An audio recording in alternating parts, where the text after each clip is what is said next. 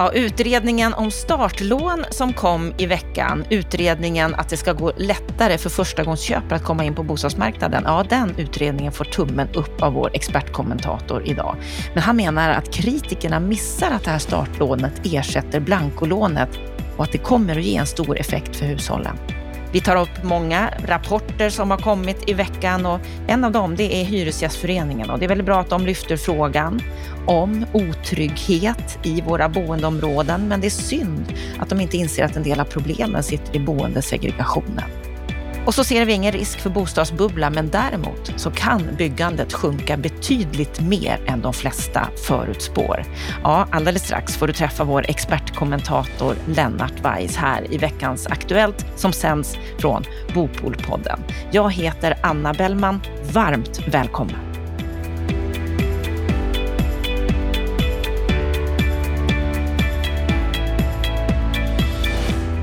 Och vi vill börja veckans Aktuellt den här veckan med att berätta om den kanske största nyheten på bostadsmarknaden just nu. Nämligen att bostadspolitik.se, där ju Bopolpodden är en del, byter skepnad från och med idag. Lennart Weiss, vad är det som händer? Vi börjar med att säga tjoho! Ja, det som händer det är att bostadspolitik.se har fått 4 stycken ägare. Förutom Veidekke, även OBOS, Samhällsbyggnadsbolaget och Hemstaden. Och det här betyder att vi nu har 4 resursstarka aktörer bakom sajten med ett långsiktigt perspektiv på att bygga vidare på det som vi redan har. Bostadspolitik.se är utan jämförelse den största och mest betydelsefulla sajten och debattnoden och kunskapskällan för de som löpande följer den här debatten. Och nu får vi resurser att satsa ännu mera. Nå en större målgrupp, mer material och kanske också gå ut lite i eventmarknaden. Så att det här är ett jätteroligt steg och jag är väldigt glad över att alla kommer ha samma syn på saken som Veidekke haft hittills. Det vill säga man ska låta redaktionen ha full redaktionell frihet. Vi tänker inte styra några åsikter. Där kommer inte, vi ska definitivt inte se till att det här blir någon sorts kanal för partsinlagor.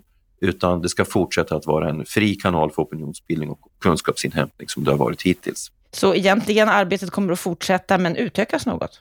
Det kan man absolut säga. Och med de större resurserna kommer att märkas efterhand. Mm. Fortsätt att följa oss och fortsätt att följa debatten för vi kommer att fördjupa den successivt hela tiden.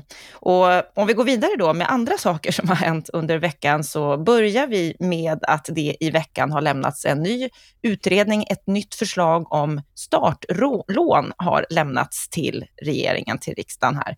Med startlån så menar man att det här är ett möjlighet för förstagångsköpare att kunna lättare ta sig in på bomarknaden för att man kan ta ett bolån på upp till 95% till skillnad från dagens 85% av bostadens värde.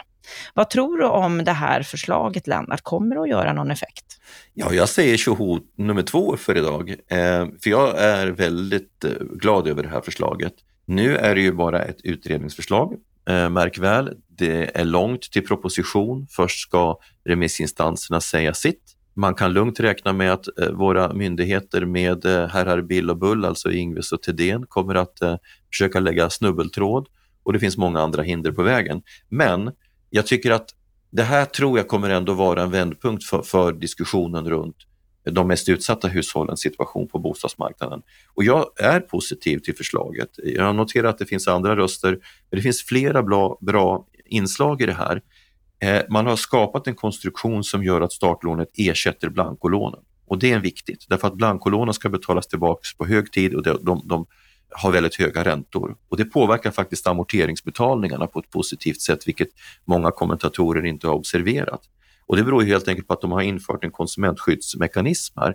Man tänker sig att det är alltså Boverket som ska garantera den här ökade lånemarginalen och därmed så behöver inte bankerna så att säga betrakta den högre lånedelen som ett problem i kreditgivningen, kreditbedömningen, utan det talar för att fler kommer att kunna få det här lånet.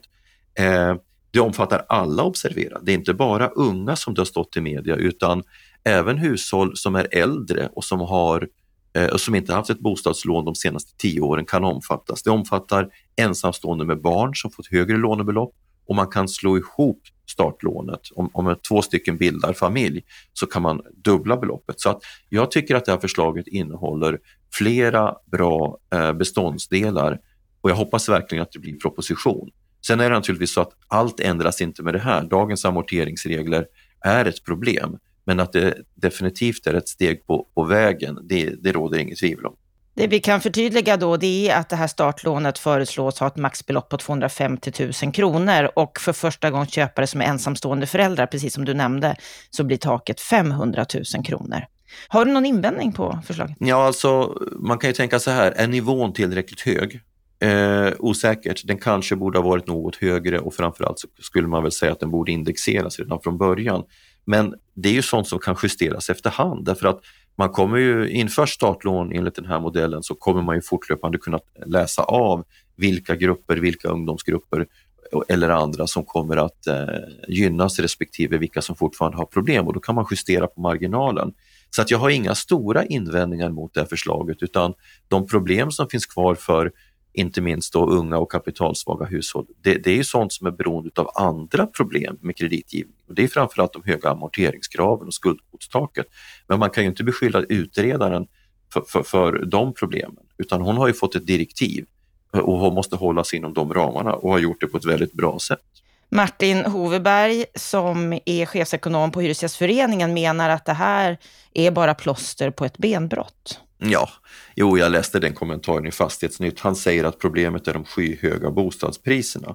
Man måste alltså bygga bort bostadsbristen, får man då tänka sig, underförstått med statliga subventioner, och då kommer priserna att falla i andrahandsmarknaden, och i en balanserad marknad så får då ungdomar lättare att komma in.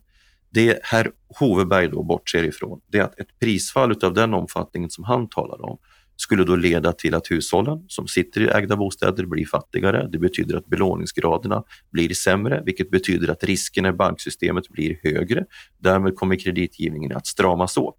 Att Hoveberg, han har ju sina ideologiska rötter i Vänsterpartiet, och det märks ganska ofta, för han verkar fortfarande tro på Marx kaosteori. Om allting kraschar, då blir det bättre för de allra svagaste. Men det vi vet om ekonomisk utveckling, det är att när allting kraschar så är det framförallt de svagaste som drabbas. Hyresgästföreningens inlägg är närmast genant. Men vad säger du då om att bankekonomer också tycker att det här inte kommer att få så stor effekt? Bankekonomerna har både rätt och fel. De pekar ju på att amorteringskraven fortfarande gör att ribban är så hög att det blir svårt för många hushåll att komma in i bostadsmarknaden. Och där delar sig sedan bankekonomerna i 2 läger. Ett läger då som försvarar amorteringskraven. De har ju själva bidragit till det. Och ett läger då med Robert Boye, Lars-Georg Svensson och andra som menar att man ska sänka amorteringskraven. Jag sympatiserar med de senare, men menar att det är en fråga som kan diskuteras för sig. Men det alla ekonomer bortser ifrån här, det är just att det finns en mekanism i förslaget som sänker amorteringsbetalningarna. Och det är just att om det införs startlån på det här sättet med den här konsumentgarantin i botten, då kan man alltså lägga 2% amorteringar på helheten istället för ett stort amorteringsbelopp med höga räntor som uppstår på blankolånet. Och det sänker de totala amorteringsbetalningarna och gör att ribban sänks. Och det verkar inte ekonomerna ha beaktat. Vi kommer att fördjupa oss i den här frågan. Jag kommer att träffa Eva Nordström som är utredare till veckan. Så kommande avsnitt av Bopolpodden, där ska vi fördjupa oss i startlån. Vi ska gå vidare här i veckans Aktuellt. Regeringen har nämligen lagt en proposition om nya byggnadsregler. Det handlar alltså om certifierade byggprojekteringsföretag. Vad säger du om den här propositionen? Bra. Det här tror jag har sina rötter i antingen någon utredning som Attefall tillsatt eller möjligen Peter Eriksson, vet inte vilket. Men syftet är ju helt enkelt att göra det möjligt för industriell produktion och framförallt att kommunerna inte ska lägga sig i det vi har, alltså att man skapar olika typer av tekniska särkrav vilket förhindrar industriell produktion. Så syftet är ju då att företag som är då certifierade företag, projekteringsföretag, de ska kunna få en generell licens kan man säga då från Boverket, och därmed ska inte kommunerna kunna förhindra industrialisering genom att kräva olika typer av förändringar i den tekniska delen av processen. Det kommer då påskynda bygglovsprocessen och förhindra kommunala särkrav. Så det är ju väldigt bra. Men det framgår ju också att den här åtgärden då inte förhindrar bygglovsprocessen avseende förändringar utav exteriör, färgform och stadsbild, så att kommunerna kan ju fortfarande lägga snubbeltråd för industriellt tillverkade hus. Men ribban sänks och det är bra, så att den här förändringen av PBL, den har vi anledning att välkomna. Det har också kommit några nya rapporter i veckan. Byggnads har släppt en klimatrapport för byggbranschen, världens viktigaste bygge. De menar att byggbranschen står för 20% av Sveriges klimatutsläpp, och med allt som måste renoveras, anpassas och byggas så är samhällets klimatomställning i sig ett gigantiskt byggprojekt. Men byggbranschen plågas av en utbredd arbetslivskriminalitet och oseriös konkurrens, och det här försvårar branschens klimatomställning allvarligt. Ja, vad säger du om det här? Lennart. Ja, rent allmänt så är det ju bra ju fler röster som går in i debatten och pekar på vikten av klimatåtgärder i branschen. Jag har läst rapporten snabbt. Den innehåller inga revolutionerande förslag, utan de är ganska väl kända. Den största klimatpåverkan kommer från olika typer av material. Och där pratar vi framförallt om stål, trä eller stål och cement. Det är de två stora klimatbovarna. Och där har vi det lilla problemet att de tekniska förändringar som krävs, alltså koldioxidfritt stål respektive CO2-fri cement, ligger liksom en 10-15 år fram i tiden. Så det som är liksom kärnan i hela den här debatten, det är vad gör vi i det här under mellantiden? Och IPCC, alltså FNs klimatpanel, påpekar ju att vi har ett väldigt litet tidsfönster nu. Så vad allting handlar om, det är vad gör vi inom de närmaste 3, 4, 5, högst 10 åren. Och där är det tyvärr ganska ont om förslag. Där handlar det liksom om att öka biobränsleinblandningen i drivmedel, materialåtervinning och sådana saker. Och det är bra åtgärder som den här rapporten framhåller också. Men de är liksom ingen game changer, tyvärr. Utan det som kanske har störst påverkan, det är att växla ut cementen mot ökat träbyggande. Men där finns det ju andra hinder, eftersom man ju då via taxonomin vill minska uttaget utav trä i våra skogar. Så att jag ser inte att rapporten pekar på några nya aspekter som förändrar frågeställningen. Och även om du vet att jag är en vän utav åtgärder när det gäller arbetsmarknadsrelaterad kriminalitet, så är det lite svårt att se kopplingen till klimat, om jag ska vara helt ärlig. Så där fattar jag inte kopplingen riktigt. Men det är ju bra att Byggnads lyfter den frågan, för den är angelägen i vilket fall som helst. Det Johan Lindholm, som är förbundsordförande på Byggnads, säger, det är att om inte byggbranschen ställer om kan inte heller samhället göra det. Och menar vi allvar måste vi börja i rätt ände. Fuskande företag kommer aldrig att ta något klimatansvar. Ja, jag vet inte om det där är riktigt korrekt, därför att jag måste reflektera över det. Det kanske finns i någon mening ett inslag av det hela, men jag tror inte att huvudproblemet ligger där faktiskt, utan fuskande företag är ju fokuserade på att fuska när det gäller löneskatter, sociala avgifter och den sortens saker.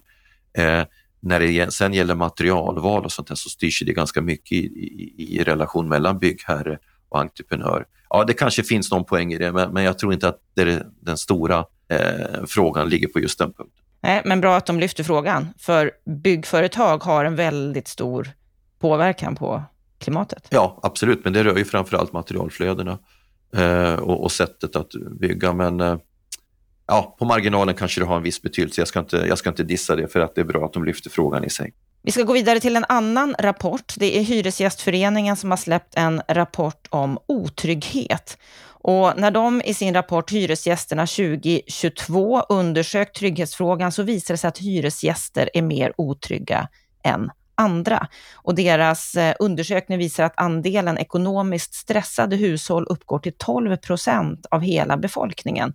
Knappt 40% av de som bor i hyresrätt, medan nästan 45% äger sitt boende av de här 12%. Och det de vill se, det är belysning, sociala insatser, ökad närvaro av väktare och polis.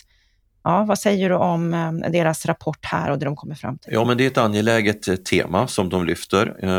Alla frågor som rör den här typen av aspekter på boende och boendemiljöer är viktiga. Det som förvånar mig är att man inte överhuvudtaget nämner själva samhällsstrukturen. För en förklaring till att hyresgäster upplever att de är otrygga beror ju på att de bor i socialt segregerade områden.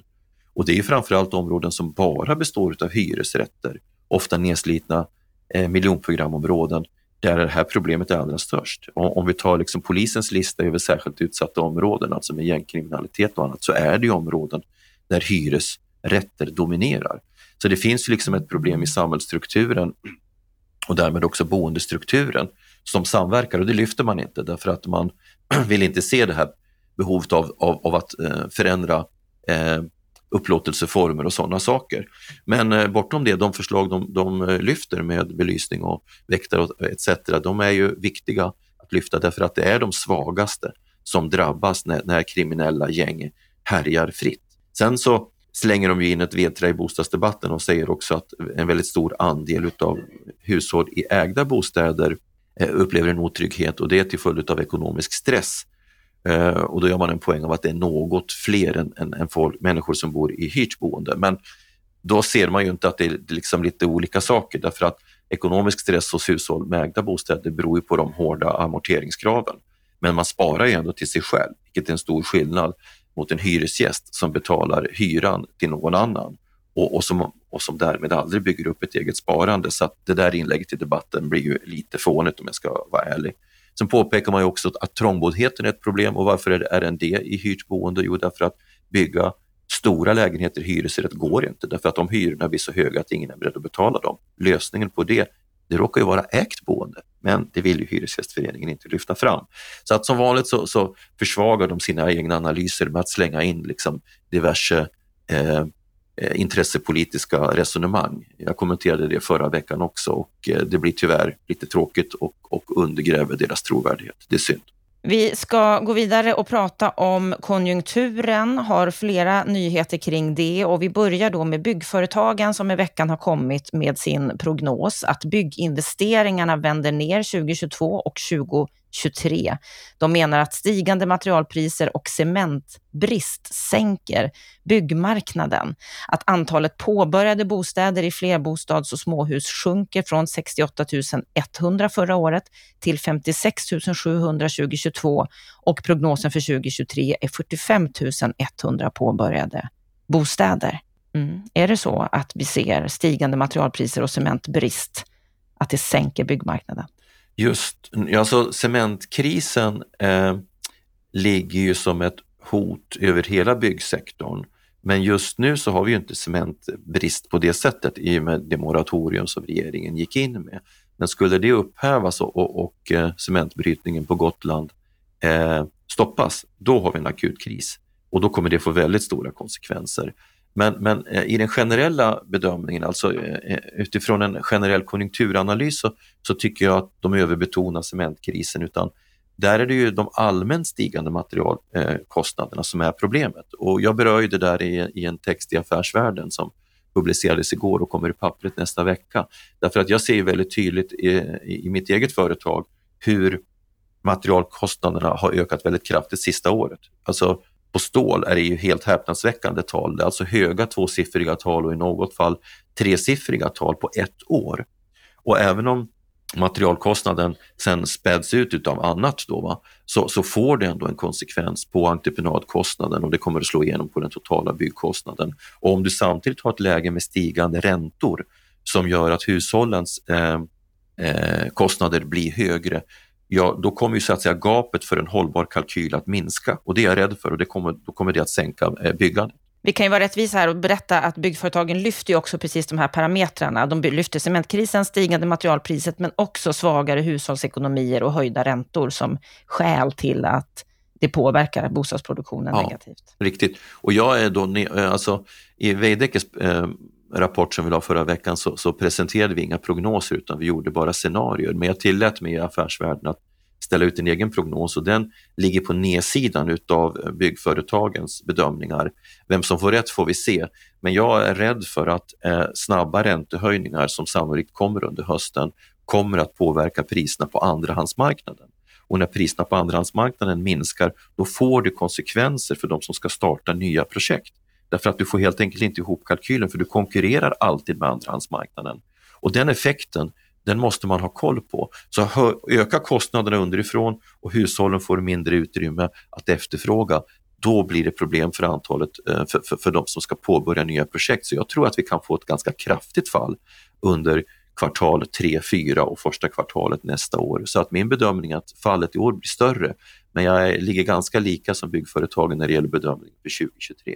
Men sen finns det du menar att påbörjade bostäder kan falla ner till 45 000 redan i år? Ja, jag tror att det kan bli i stort sett ett boomstopp här, va? Därför att, och det kommer du se redan i kvartal 2. Därför att det blir så svårt att få ihop kalkylerna. Och jag tror att den här risken är stor även om man till exempel skulle återinföra någon typ av investeringsstöd eller lätta på amorteringskraven. För här styrs väldigt mycket av psykologi också. Men å andra sidan, så länge arbetsmarknaden är stark, då håller sig priserna ändå uppe. Den stora risken och oron, det är om arbetsmarknaden skulle försvagas kraftigt. Men det ser vi dessbättre inga tecken på just nu. Svenska Dagbladet nu på morgonen har en nyhet om oro på bomarknaden, att försäljningar snabbas på, att det läggs ut annonser på löpande band på Hemnet, att takten är ovanligt hög, att oron för bostadsmarknaden får hushåll att tidigare lägga försäljningar. Samtidigt som Mäklarstatistiks analyschef spår dumpade prisökningar framåt. Vad säger du om det här? Ser vi en bobubbla nu? Ja, vi får separera det. Hushåll då som har tänkt sig att flytta inom det närmaste halvåret, året tidigare lägger det är ju liksom ett litet tecken på precis det jag säger, va? Att man är orolig för att priserna kan sjunka, så vill man försöka casha hem, om man säger så då, eller sälja på till så goda villkor som möjligt. Och ett överutbud kommer ju då att förstärka precis det jag pratar om. Så en del tror väl att de kan komma ut i dörren innan räntorna börjar stiga. Och det funkar nog under några veckor, men sen så kommer ju hushållen ser ju ändå på sin bostadsaffär ganska långsiktigt, så att man kommer ju så att säga börja diskontera effekterna av det man tror ska komma om några månader. Så att det där tror jag inte fungerar som taktik. Men det kan som sagt förstärka det här boprisfallet i andrahandsmarknaden som jag och andra varnar för. Jag tror inte att det blir stort, men redan ett fall på 5% får effekt. Inte minst på det psykologiska klimatet. Skulle det gå mot 10% så får det definitivt effekt på nyproduktionen. Och då blir det svårt för nyproduktionen att konkurrera, eftersom man ju då, som jag sa, då har stigande kostnader i botten. Däremot blir resonemanget med en bostadsbubbla dumheter. Därför att bostadsbubbla, jag såg någon sorts liten faktaruta där, vad det är som åstadkommer en krasch. Jag menar, bostadspriserna hittills har ju varit ankrade i fundamenten, det vill säga hushållens inkomster, i räntorna, i de finansiella tillgångarna. Och så länge, men det betyder ju också att om fundamenten förändras så kommer ju priser förändras med det. Men eftersom vi inte haft en spekulationsdriven bostadsbubbla så finns det inget skäl att tro på en krasch. Och kom ihåg en sak, man jämför alltid. När man pratar om en bubbla så måste man alltid veta vad alternativet är, och det är en nyproducerad hyresrätt. Och så länge det är billigare att bo i en ägd bostad än en nyproducerad hyresrätt så finns det ingen risk för en krasch. Där är det allt för många bankekonomer som helt enkelt inte förstår samband. Och det är bra att de har möjlighet att lyssna på veckans Aktuellt och Bopolpodden, så att de får lära sig lite mer av Lennart Weiss. Ja, men helt riktigt. Det är deras räddning och många andras också. Ja, det är bra. Vi är klara med veckans Aktuellt för idag, men på måndag då ska vi få träffa Karolina Skog, bostadsutredaren som har lagt fram förslag för hur trösklarna in på bostadsmarknaden kan sänkas för dem som har svag ekonomisk möjlighet. Hon menar att förslagen, de kan göra skillnad. Jag menar att vi lägger förslag som kommer göra skillnad, och det är en av anledningarna till att jag trygg med att säga att de kommer att göra skillnad, det är att jag har valt att lägga sådana förslag som jag bedömer kan gå genom riksdagen redan nästa mandatperiod. Vi har ju på bostadsområdet hela högar med idéer och förslag från tidigare utredningar som har fastnat. Och det viktigaste för mig i det här arbetet är faktiskt att inte lägga fler papper på den högen, utan lägga sådana förslag som kan gå att genomföra, för det är bara då de berörda faktiskt får en skillnad. Där hörde du Karolina Skog, och hela samtalet, det kommer vi att sända på måndag. Med detta så önskar vi dig en trevlig helg.